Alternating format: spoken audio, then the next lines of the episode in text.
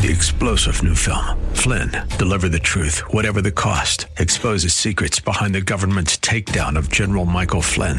Flynn knew what the intel world had been up to. He ordered the first audit of the use of contractors. This set off alarm bells. He told the truth. He was the most dangerous person for Donald Trump to hire. They had to get rid of Flynn.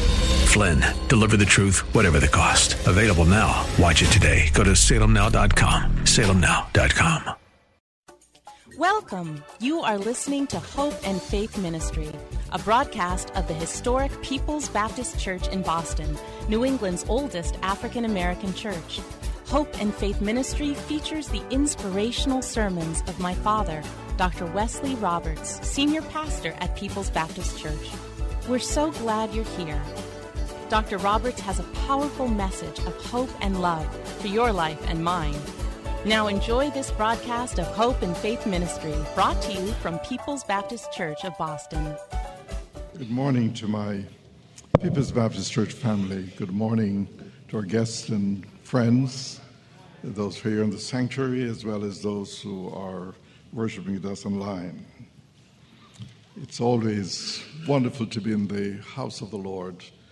God has been so good to us that we have one day that we give completely to Him in recognition of all that He is and that uh, what He has said to us in His Word.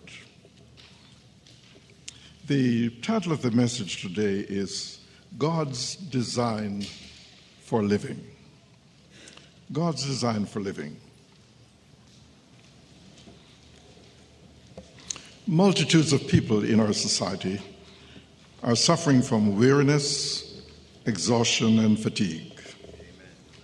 The sale of sleeping aids and nerve pills are at an all time high because life is so hectic. We are on the go from early morning to late at night, seven days a week. People are in a rush, rush to get to work, rush to get to some meeting, rush to meet a deadline, rush to pick up the children, or rush to go to the store. We rush through our meals, rush through traffic, we rush through conversations, we rush through everything, endeavoring to be everything to everybody, everywhere. Among teachers, doctors, nurses, lawyers, CEOs, and even parents and students, there's a high rate of burnout, all because everybody feels the pressure to accomplish, to succeed, or just to make ends meet, regardless of what they have to do or how they must live to get there. Life can be a vicious circle, running here and there, doing this and that, endeavoring to pack 48 hours into 24. No wonder the body is exhausted, weary, tired, and fatigued. Many of us don't have time to smell the fragrance of the flowers, to feel the gentleness of the breeze, to relish the beauty of the sunset, or to watch our children grow up. We are just too busy and too tired. This is not the kind of life that God wants us to live. This is not His design for us.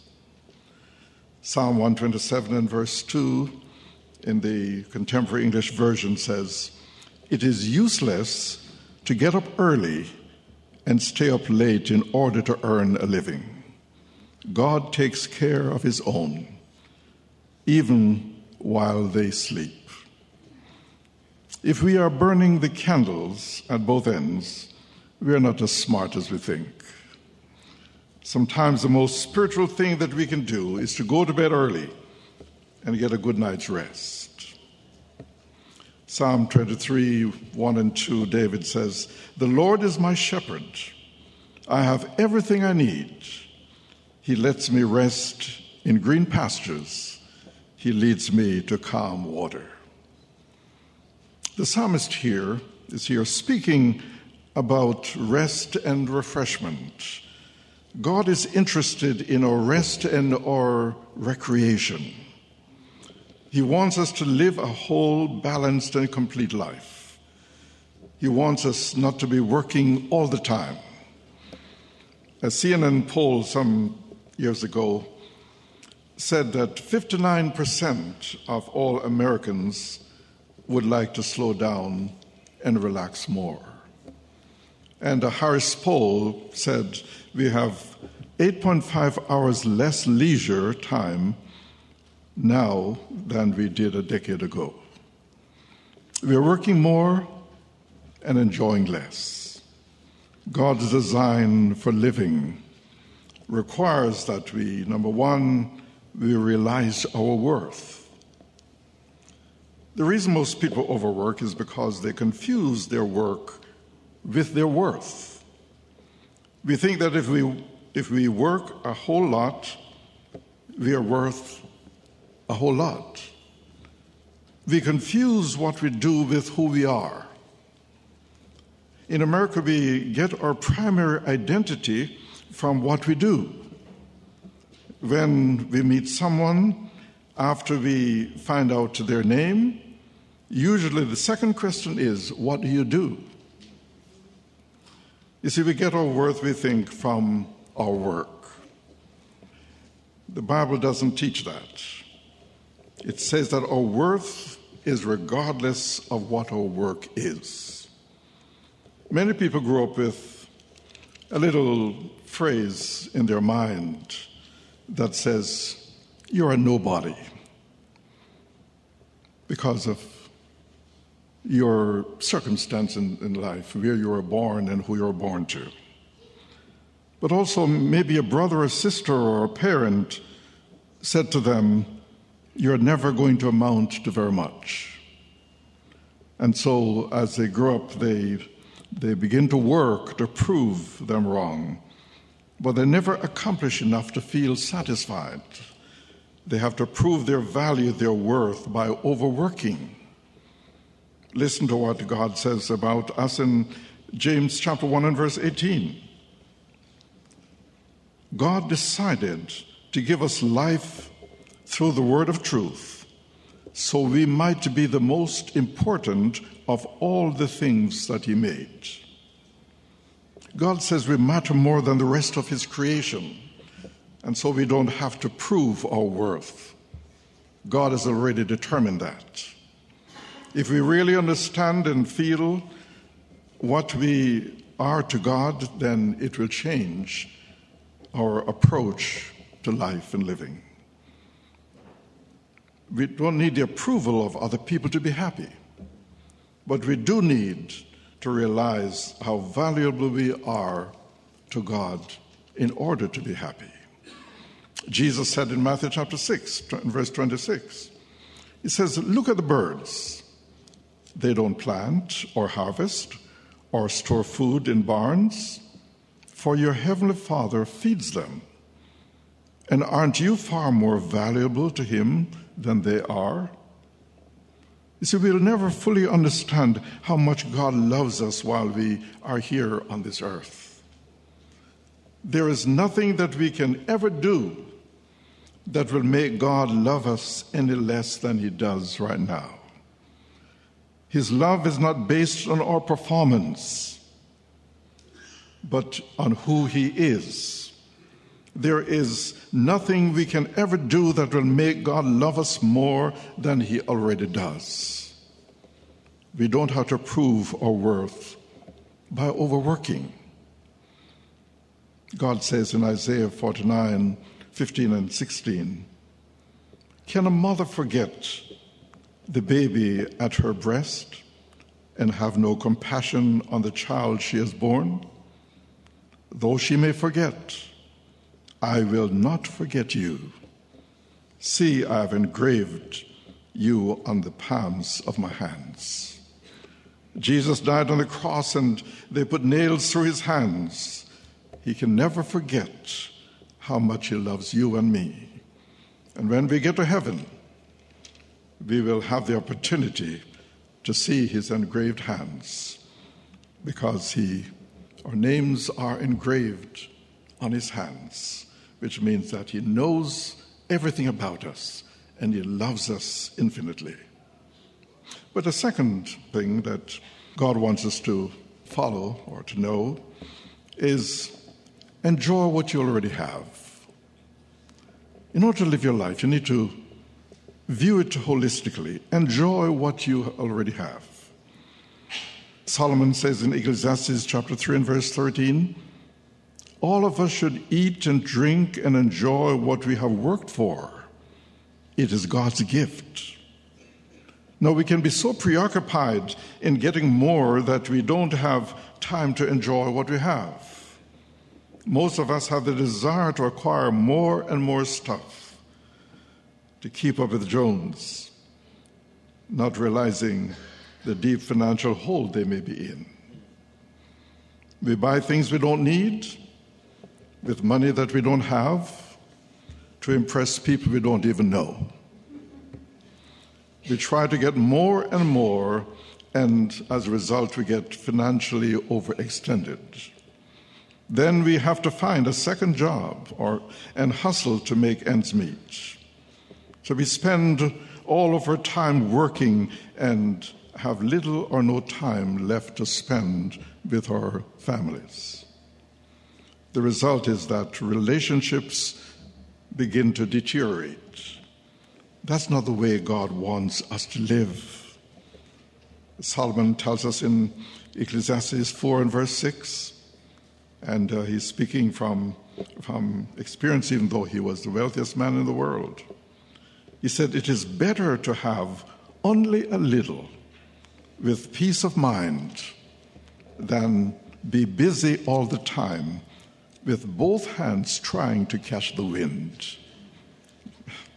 You know, that's a, a rather interesting way of putting it. That a lot of the things that we're doing is like trying to catch the wind. The greatest things in life aren't our possessions. As pastor, I've been at um, many deathbeds over the, over the years. I have never had one person who knew that they were going um, on to eternity who say, I wish I'd spent more time on the job. But I have heard many say, I wish I'd spent more time with my family and with God. You see, we spend a lifetime accumulating things which we cannot take with us when it is time for us to leave this world. And as Job said, Naked I came from my mother's womb, and naked I will return. Enjoy what you have while you have it, and don't be worrying about getting more and more all the time. It doesn't mean you don't um, work to provide for your families and to, and to provide for a good retirement if, um, if you're able. But what um, the scriptures are saying is that our focus on getting more and more of this world's goods, which we will not be around uh, to enjoy, does not make much sense. So, the, the third point is limit your work. Limit your work. We must make a conscious decision to make time for other things beside work. We need to schedule time to be with God and with our families. Ecclesiastes 10 and verse 15 says, Only someone too stupid to find his way home would wear himself out with work. A lady called her pastor one day, very upset. She said, I called all day Monday and couldn't get through to you. The pastor said, But Monday's my day off.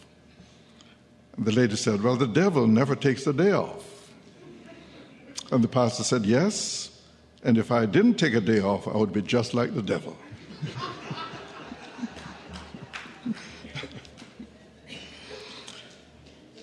Exodus 29 and 10 says, You have six days in which to do your work but the seventh day is a day of rest dedicated to me. That's in Good News Translation. God says one day off every week is the rule, is my design for you. This is the fourth commandment. If we are not taking a day off, it means that we are breaking the Ten Commandments. God says to do it. Well, why did he say that? Because the Bible calls it the Sabbath, which means a day of rest. We need a day of rest in order to function properly. In Mark chapter 2 and verse 27, says Jesus concluded, The Sabbath was made for the good of human beings. They were not made for the Sabbath. It does not matter what day you choose, as long as you choose one day a week to take off and to, be, and to rest. Sunday is not my Sabbath, it's a work day for me. But Monday is, and I try as best as I can to enjoy the time of rest on a, on a Monday without doing anything for the church. Of course, it, um, I'm not always successful because uh, emergencies arise and, and people need to get in touch with their pastor, and um, I always make allowance for those things. But what should we do on the Sabbath? Rest our body. If you don't take time to rest your body, your body will make time to rest itself, either in the hospital or at home in bed with a flu or a cold. Our best requires rest. During the French Revolution, they outlawed Sunday as a day of rest. Within a few years, they had to reinstate it, not for religious reasons, but because the health of the nation had really collapsed. People were burnt out. God, who made us, knew that without rest, our bodies cannot stand the stress we encounter all week. Without rest, we cannot endure the pressures of going from morning till night. Without rest, we cannot bear the burdens we have to deal with daily. We need to take time off to rest. And if Jesus had to t- take time off from his busy ministry to rest his body, surely we need to even more. What we are doing is not more important than what Jesus had to do. He didn't um, have to have rest, but he was setting an example for his disciples and for us that we need to adhere to what the scriptures say that we ought to take one day off um, during the week in order to rest our bodies and to be able to be energized for the, the next week. So, what do, you, what do you do on the Sabbath? You recharge your emotions. All of us need quietness. We need recreation, something that we enjoy doing. We need time for relationships. We were made for relationships. And we need to refocus our spirit. And the Bible calls this worship. It's a worship brings things into perspective. So when we come to church, or if you are worshiping online, and you have a big problem, worship puts things into perspective. When you get a feeling that you can't go a step further, when you get a feeling that you can't survive another trial, that you can't deal with another disappointment, worship reminds you that God will see you through. You see, God knows when pro- your problems begin to frustrate you. He knows when your sorrows begin to overwhelm you. He knows when your fears begin to paralyze you, when your friends begin to forsake you, and when your enemies begin to confront you. And worship reminds you that you need somebody greater than you are to help you, and that God is an on time God, and He will be there for you. Another point is we need to adjust our values. We need to adjust our values. In order to cope with our lives, we must change our thinking about what is important. Ecclesiastes chapter 4 and verse 4, uh, Solomon says, I have also learned, notice that, I have also learned why people work so hard to succeed. It is because they envy the things their neighbors have. But it is useless. It's like chasing the wind. You see, you have to stop and say, you're not going to get caught up in the rat race of always trying to get more. There are things more important than getting more. Jesus said in Mark 8 and verse 36 What good is it for someone to gain the whole world, yet forfeit their soul? Is it worth it? We need to ask this question about every area of our life. Is it worth what I'm doing? We may be making a good living right now, but are the children and grandchildren for some getting any parenting? They're going to be gone in a few years. And also keep in mind that no matter how much we make, we can lose it all in a very short period of time. But finally, we need to exchange our pressure for God's peace. There are three kinds of fatigue there's physical fatigue, there's emotional fatigue, and there's spiritual fatigue, a dry spirit, which is the uh, greatest need that we have, the greatest um, fatigue. Or you may need a vacation, but a vacation will not help emotional and spiritual fatigue. You need more than just time off to recharge your emotions and focus your spirit. You need a relationship with God. You can take a two week vacation to Hawaii or the Caribbean, but when you return, you are still going to have the same problems unless you have that relationship with God. The pressures are still going to be there. It means more than just taking time off. It means readjusting your values and exchanging your pressure for God's peace. This is something that God promised. My peace I give to you, and not as the world gives, give I unto you. Let not your heart be troubled. We need a relationship with Christ who will help us set the pace of our life.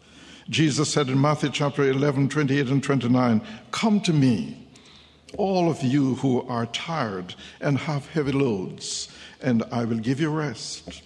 Accept my teachings and learn from me, because I'm gentle and humble in spirit, and you will find rest for your lives. The burden that I ask you to accept is easy. The load I give you to carry is light.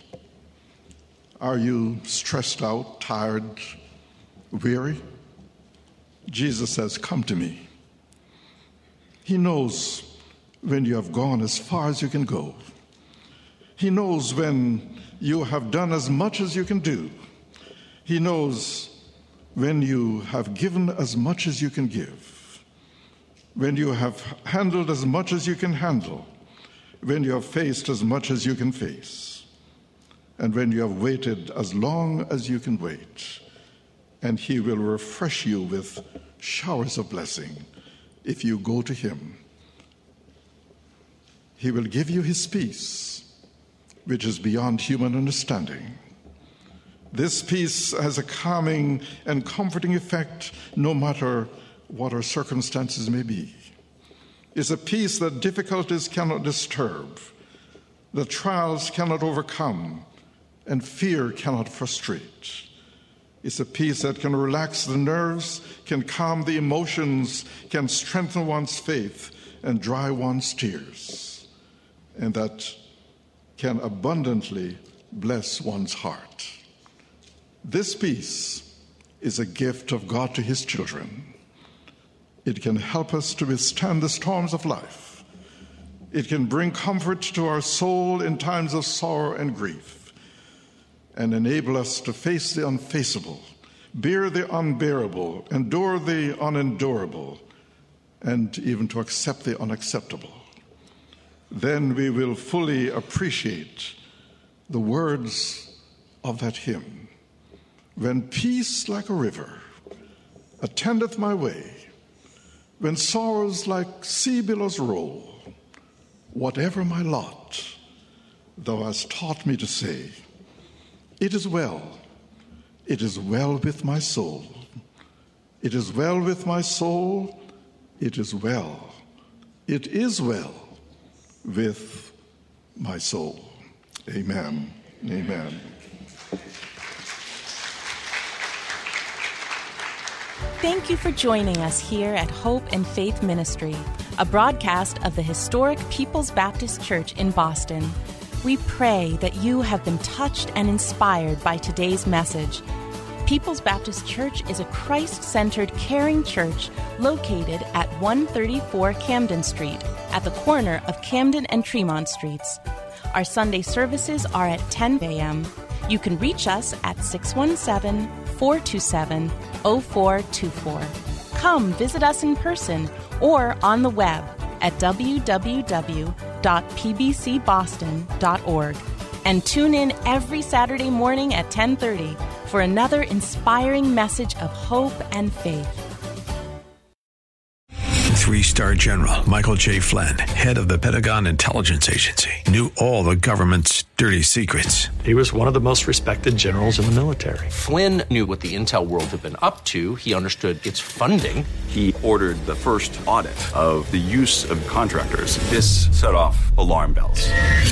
The explosive new documentary, Flynn, Deliver the Truth, Whatever the Cost, uncovers the facts behind this scandal. Flynn told the truth. He was the most dangerous person for Donald Trump to hire. I find out the worst enemy that I'm going to face in my life is right here in America. They took my assessment and they wanted me to change it. And I was like, I'm not changing it. They had to get rid of Flynn. With in depth interviews, archival footage, and never before seen personal records of the man behind the headlines. I just felt like I was drowning. Flynn, deliver the truth, whatever the cost. Available now. Watch it today. Go to salemnow.com. Salemnow.com.